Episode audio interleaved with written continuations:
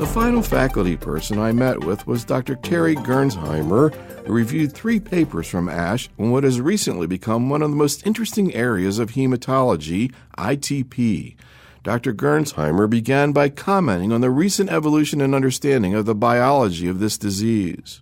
About 20 years ago, there started becoming some argument over whether or not the bone marrow, although looking like it was quite active, was ineffectively producing platelets, if producing them at all. And then there were some studies about 10 years ago that began to suggest that megakaryocytes in the bone marrow are perhaps not as healthy as they might look, and what we're thinking look like young megakaryocytes may actually be megakaryocytes that are unable to carry out their function. Now, this is really not that surprising, considering the fact that most antibodies against platelets in ITP are directed against glycoprotein 2B3A or 1B9. These are antigens that are also present on megakaryocytes. So it shouldn't be surprising that when we take healthy megakaryocytes and stem cells and incubate them with sera from patients with ITP, that we don't see normal growth, that we see abnormal apoptosis. And so when thrombopoietin was finally discovered and we began to measure it in different clinical states, such as patients on chemotherapy, aplastic anemia, the levels were markedly elevated versus normal persons. But in ITP, we saw that if the level of thrombopoietin was elevated at all, if it was minimally elevated. Just to backtrack in terms of the physiology, is there some type of feedback loop in terms of thrombopoietin production? I thought it was just kind of produced at a steady state. And it is. And that's what's so interesting about this. If we assume that we have a healthy liver where thrombopoietin is normally produced, the majority of thrombopoietin is produced. Thrombopoietin is then made at a fairly steady state. In an inflammatory state, thrombopoietin levels probably go up. The liver, like other agents that it makes, such as ferritin, will increase production. But if we talk about a person who's otherwise without any other systemic problems, thrombopoietin is fairly constant. So what happens is thrombopoietin binds not only to the megakaryocyte and the stem cell, but it also binds to the platelet. And when the platelet level goes up, more thrombopoietin is going to be bound. That thrombopoietin is going to stay on that platelet. The plasma level of thrombopoietin will go down, and less is seen by the marrow and the megakaryocyte, and the stimulation doesn't occur, and so growth will stop somewhat. If the platelet count drops, more thrombopoietin is available because of less binding to platelets, and therefore more thrombopoietin makes it to the megakaryocyte. So it's a very, very simple feedback loop. It's probably as simple as you can get. What happens in ITP, we're not sure, and we do an awful lot of hand-waving when we look at it. But what some people feel is that thrombopoietin is being bound to these platelets, and it's kind of like throwing the baby out with the bathwater. The thrombopoietin that's bound to the platelets goes out with the platelet upon destruction, and it's not there anymore. There's also a very large megakaryocyte mass. And so thrombopoietin may be binding to these megakaryocytes, the thrombopoietin that's there, but they may not be able to do as much with it as they should. So you keep expanding the megakaryocyte mass and binding more and more thrombopoietin, but they can't do anything with the megakaryocytes. So when we found thrombopoietin, of course, there was this mad rush to make a recombinant, and a recombinant was indeed made, and everyone was quite excited about it. And it was first tested actually on a few ITP patients, and it actually worked quite well, and we were very excited about that. And at the same time, looking for a bigger market, they also tested normal platelet donors, so apheresis platelet donors, hoping that, well, we can drive their count up, and then we can put them on the apheresis machines and collect so many more platelets, and won't that just be wonderful? Well, the problem was that indeed it increased the level of platelets that you could, or the amount of platelets that one could harvest from an apheresis donor. But several donors actually developed antibodies against the pegylated protein, the pegylated recombinant protein. And these antibodies were cross-reactive with the native protein, with native thrombopoietin. So these normal volunteers and donors actually wound up making antibodies against native thrombopoietin and became severely thrombocytopenic, some of them pancytopenic, because thrombopoietin is important in stem cell maturation as well. Some of these donors actually and volunteers remained pancytopenic or thrombocytopenic for years, and I think one was up to 4 years. They have all since then recovered, but it taught us a very valuable lesson about cross-reactivity of proteins, and a recombinant is not necessarily equal to a non-antigenic protein. So at that point, the challenge, I think, was to find something that could stimulate the thrombopoietin receptor but not necessarily look like thrombopoietin, so that if an antibody was made at all, it would not be cross-reactive with the native protein. And although they might neutralize the drug itself, they wouldn't neutralize their native protein.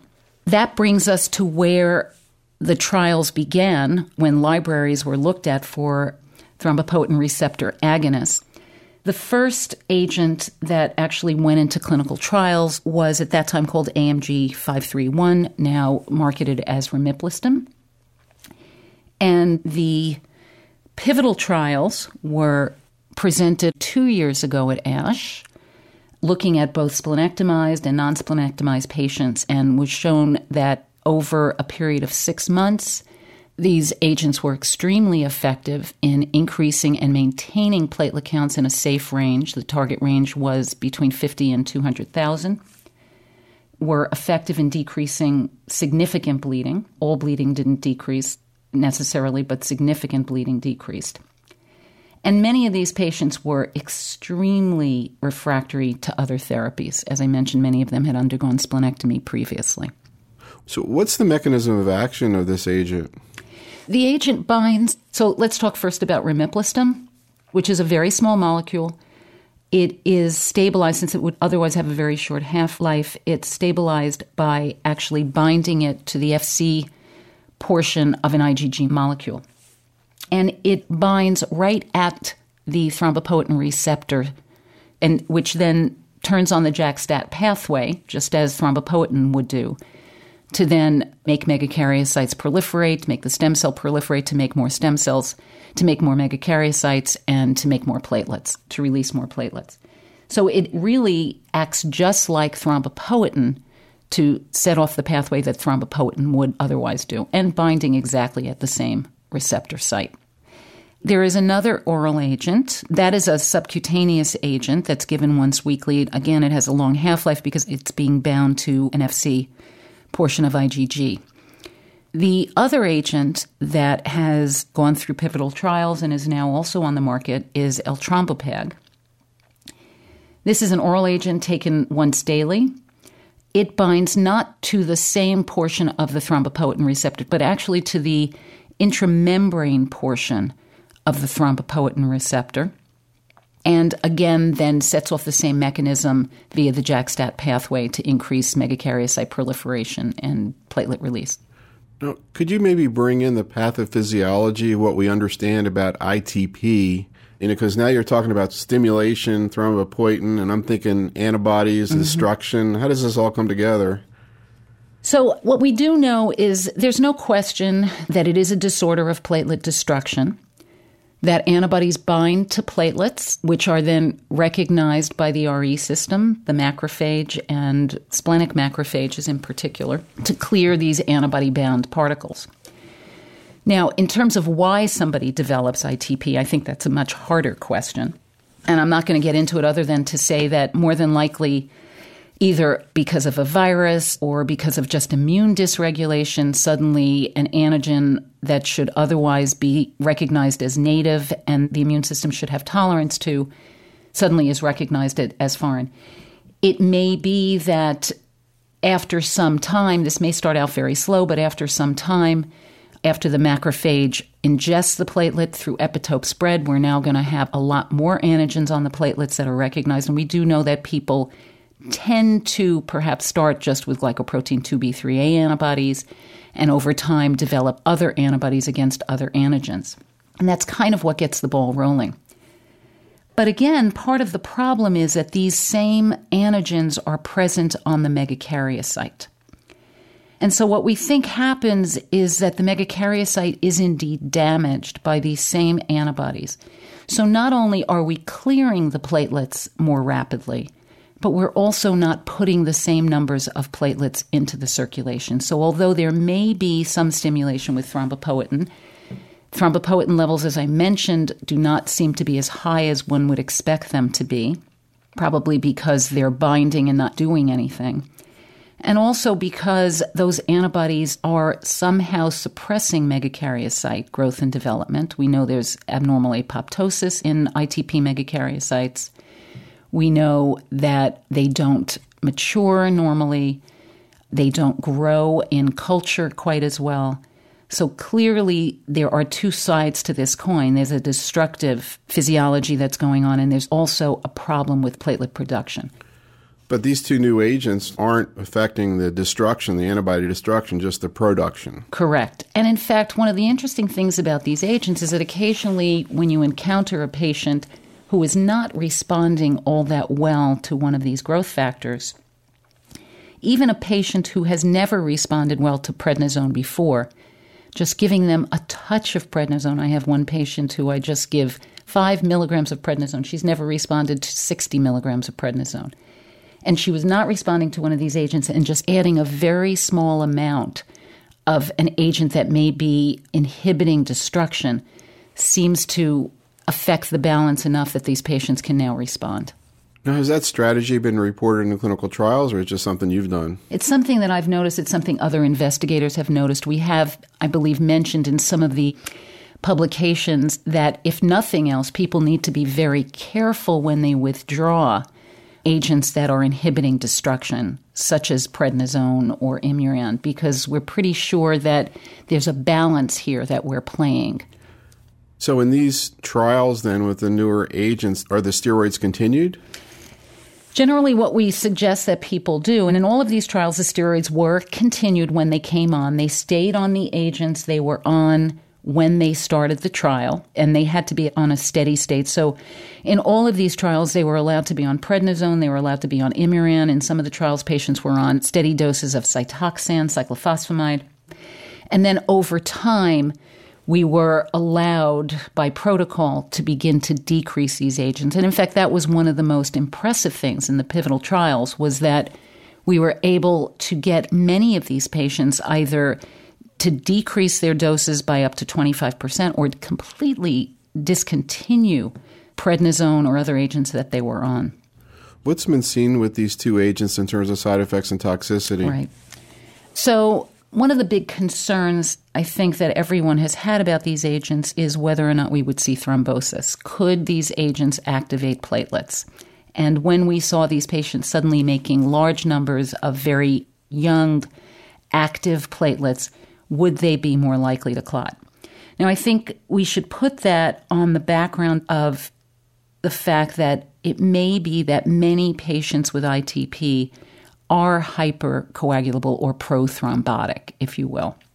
And there was an interesting study done by Lou Alador and co-workers. They looked at, it was approximately 150 patients, I want to say, but somewhere in that ballpark, looking at whether or not they had at some point had a venous, not just venous, but any kind of thromboembolic event. And that could be either arterial or venous. And indeed, approximately 5% of these patients at some point in their history had either, and it could be before they came down with ITP, but at some point had had some embolic or thrombotic event.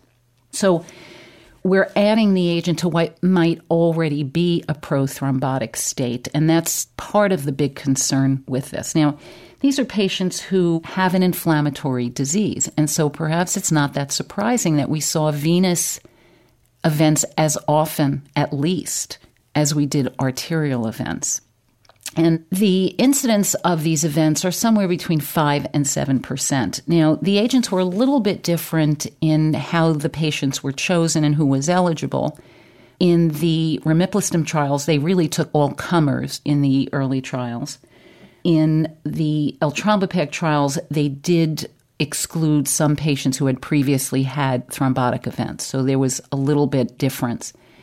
But I think even considering that, we did see that there were thrombotic events that occurred on these agents. It was not necessarily, at least statistically significantly, more than what we saw on placebo, but it was clearly there. So I want to ask you about these three papers that were presented at the oral session looking at these new agents. First, the paper by David Kuter, abstract 679. This was actually a very interesting study. This is a study looking at romiplostim versus standard of care. And what they did was they randomized patients to receive either romiplostim or to just be treated as per standard of care, as any hematologist would treat them, for a year period. They did have a 6-month safety follow-up on these patients. But basically, we were looking to see whether or not patients would be more or less likely to require splenectomy, to go on to splenectomy, or to have what we called therapy failure, that is, a count of less than 20,000 for 4 consecutive weeks, or a major bleeding event, or some other change of therapy that was required because of side effects or bleeding. Patients were randomized 2-to-1 in this trial to try and get a better sense for safety. I think we know a lot about what the natural history might be in many of these patients, so they really did want to load more towards patients getting treated than not. They enrolled 234 patients with chronic ITP. 157 of them were randomized to receive drug. They had ITP for a median of approximately 2 years, and almost 3/4 of them had received at least 2 previous therapies. Many of them had received much more than that. All of them were less than 50,000 at the time of randomization, and what was standard of care was basically either standard practice in that institution, or there were institutional guidelines that were being followed. These patients who were on the standard guideline arms could receive anything pretty much, including rituximab, IgG, azathioprine, danazol, platelet transfusion, steroids, pretty much whatever the physician really felt the patient needed. So there were 2 parallel primary endpoints, the incidence of splenectomy, as I mentioned, and the incidence of therapy failure, as I defined it. And if patients discontinued the drug or left the study at all, that was considered a therapeutic failure, or the same as a splenectomy. So they were included in patients who had not done well. In the romiplostim arm, 36% of the patients who were on the standard of care arm wound up going for a splenectomy, and 2/3 of those who received a splenectomy did so within the first 20 weeks on study. And this was very statistically significant. In terms of therapy failure, 12% of the romiplostim patients, that is, did not have a platelet count of greater than 20,000 for 4 consecutive weeks, whereas 30% of patients who were on the standard of care arm, and again, very statistically significant. Bleeding greater than or equal to grade 3 was not that dissimilar, about 3% in the romiplostim arm, about 7% in the standard of care arm. And grade 3 bleeding was a little bit more than nuisance bleeding. It was bleeding that required attention. In terms of adverse events, very, very similar, 96% versus 92%. And we always have to remember when we look at these studies of adverse events that we include things like someone having an upper respiratory infection is put in to the pile of adverse events. So we have to talk more about what were considered serious adverse events, and that was 23% in the romiplostim arm and 37% in standard of care. I don't believe that reached statistical significance. Now, in terms of treatment-related serious adverse events, we're talking 5% in the romiplostim arm and 8% in the standard of care arm. So again, not that dissimilar. In terms of death, no patient died an ITP-related death. 1% of the patients on the romiplostim arm died and 7% on the standard of care arm. Again, I don't think that was statistically significant. I think for me, what's important about this study is, first of all, there are many patients with ITP who will go into a remission at some point in their first few years. We know that some patients, even years after diagnosis, will go into a complete remission or will go to a partial remission. So part of this is just avoidance of bad therapies or therapies that are not reversible, like a splenectomy. I think the other thing to look at is it's also a reasonable way to treat somebody who is not tolerating other therapies And that's, I think, the big thing here is we're talking about improved quality of life for these patients because many of them are really not going to be cured. And it's important to remember these drugs are not a cure. They still have their ITP. But it is a way, perhaps even for short term, to give them a steroid vacation. Do you see any kind of rebound if you stop the agent?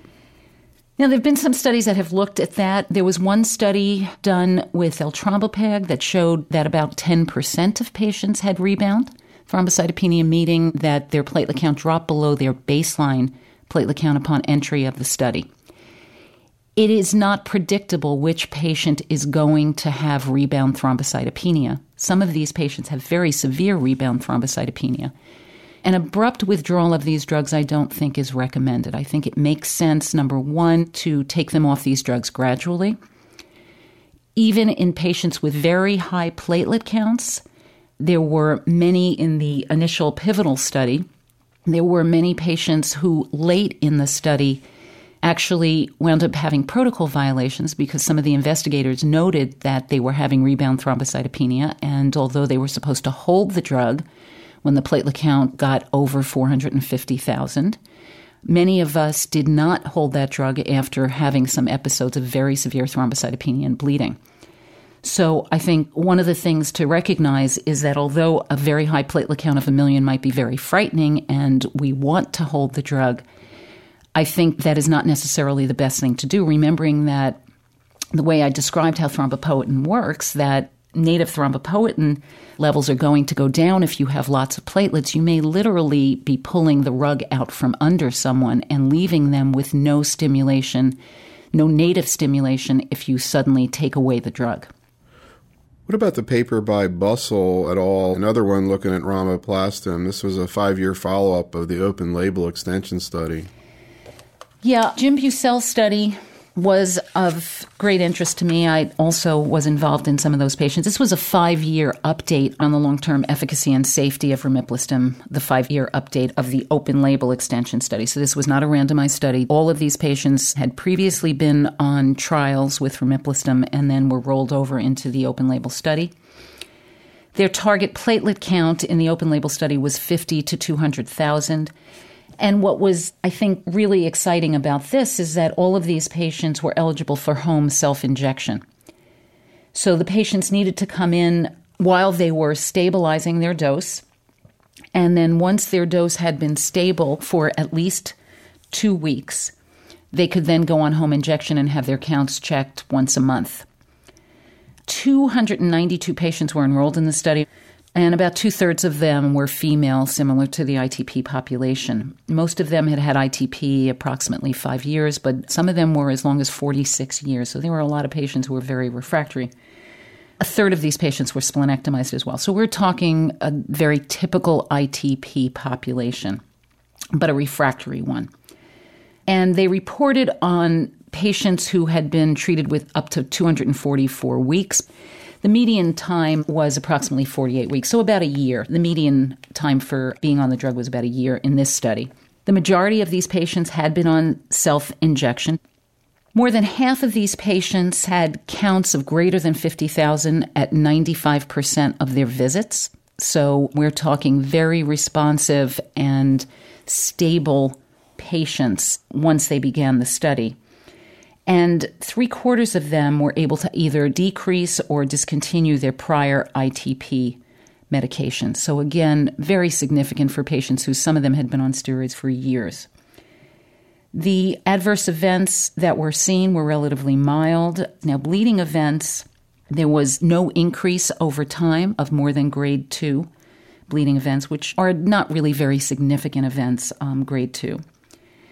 Now, there was a 6% incidence of thrombosis without any increase over time. So patients who received the drug for 5 years, we didn't see an increased number of patients over time developing this.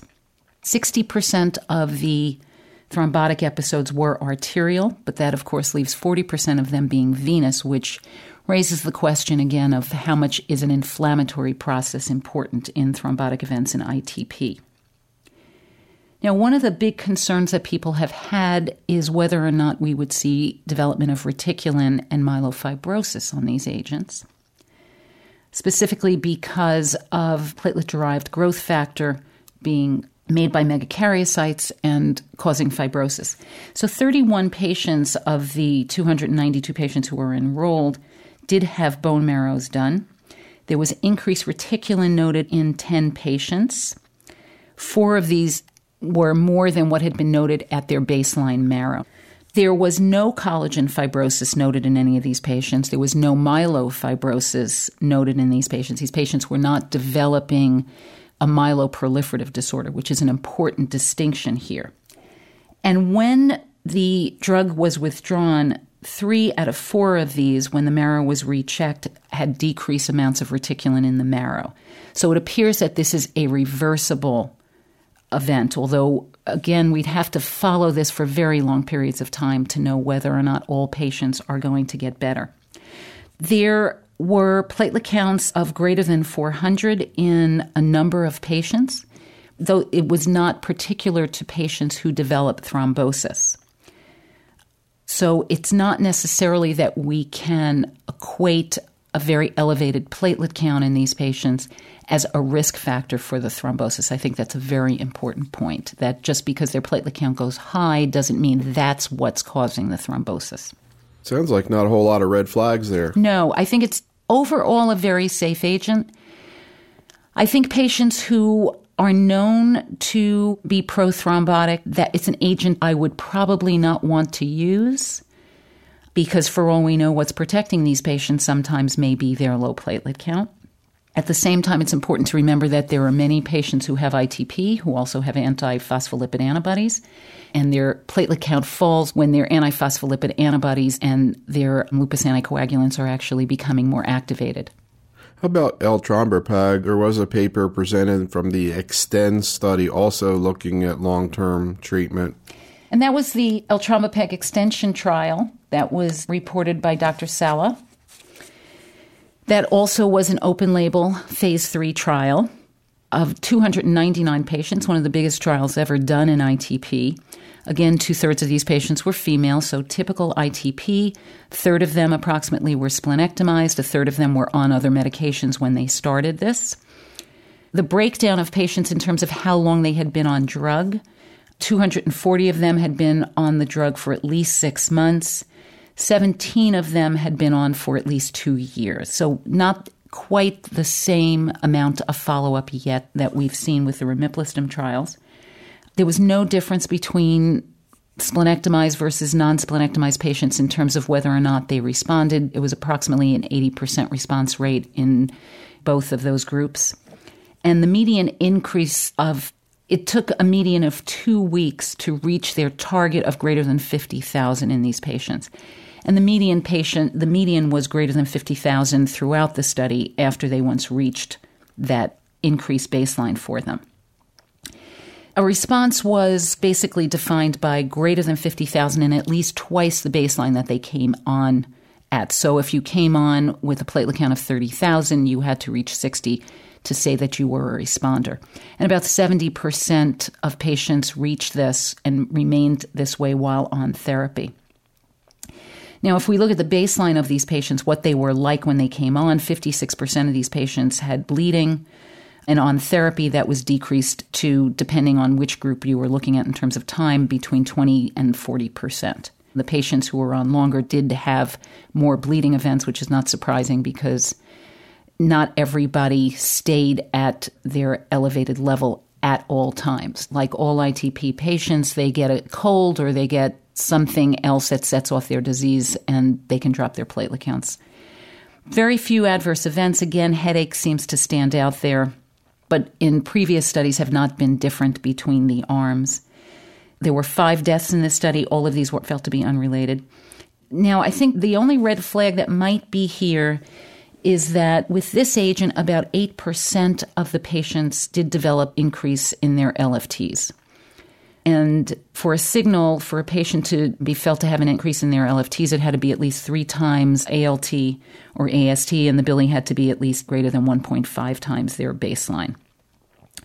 2% of the patients actually had to discontinue the drug due to an increase in LFTs. Now, I know that some of these patients, they actually didn't realize that their LFTs had increased and were continued on the drugs because these were being done at a central lab and they were being continued. And by the time they reported back that their LFTs were increased and they were talking about stopping the drug, the LFTs had gone back to normal. So many of these patients normalize after. That's a little bit difficult to know what that signal means, but certainly it's there.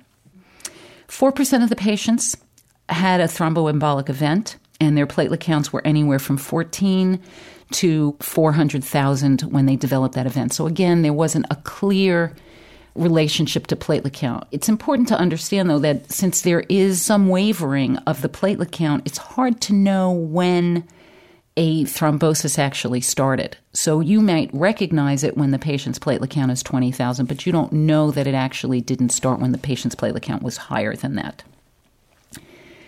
Now, one of the things I would mention about this agent that I think is important to understand is that we would all assume that a patient would much rather take an oral agent than to take a sub-Q agent, and particularly the way the FDA has approved romiplostim. Although in the trials patients were allowed to self-inject, the way that this has been approved, they have to receive these injections in the physician's office, and it has to be in a hematologist or oncologist's office. So, of course, that can make it a little bit tough for patients who don't live nearby their specialist. So people were thinking that it would be much easier to have an oral agent. This particular oral agent has a lot of interference with divalent cations. So milk, calcium, patients who are on Tums because of their prednisone, they have to have at least 2 hours on either side of taking the agent from food. And that means that some of these patients, certainly some of the ones I had, actually have to either fast for quite a long time. Remember, a lot of these patients on prednisone, they have diabetes, they've gained a lot of weight, they have type 2 diabetes. That's not always so easy. There are some patients who actually have to wake up in the middle of the night, set their alarm for 4 o'clock in the morning, take their drug, and go back to bed. And most people don't mind that much. If you've been an intern, you certainly don't mind that much. You're used to that kind of thing. But it can be problematic. There are some new agents that are undergoing testing right now that don't have that same restriction. Now, in terms of reticulin, bone marrows are required on all of these patients who were in the Eltrombopag extension trial at 1 year. 86 of these have been done. 58% of those showed no evidence of fibrosis. 36% of them showed grade 1. One of those did have actually increased collagen. 6% of them had grade 2 fibrosis. 2 of those with collagen. None of them had grade 3. And there was a recent report by Kuter that evaluated baseline reticulin or reticulin in marrows in patients who do not have myelofibrosis. It was impressive to note that there are an awful lot of patients who have ITP who have some baseline reticulin to start with. So what to make of these is really unclear. And what this is going to mean, I think, long-term is unclear. If we use these agents for 20 years on somebody who has a chronic disease, what's going to happen to someone? So I think that we still have to exercise some caution with using these agents and not perhaps use them as our very first agent. How do you yourself go about choosing between the two? I think that this is something you just have to talk to the patient about and really what it is they prefer. Talking to them specifically about, do they mind coming in? How difficult is it for them to come in? How difficult is it for them to be fasting? And I think that it becomes a personal preference. Some of them can get insurance coverage if they have an injection in the physician's office. Some of them cannot. So cannot get insurance coverage for an oral medication or get better coverage. Both of these agents have programs by which they are helping the patients afford the agents and giving them some financial help. So I have not had problems getting patients on the drugs. But certainly because they're expensive, they run about $4,000 a month generally. Insurance companies do want to know that you have tried other agents on these patients and they have failed them before putting them on. Now, it is important to know, we talked a little bit earlier about what happens when you withdraw these agents suddenly. On this Eltrombopag extension study, 8% of the patients had a platelet count that was at least 10,000 below baseline when they withdrew the drug. So again, a little bit of caution there about sudden withdrawal of those drugs.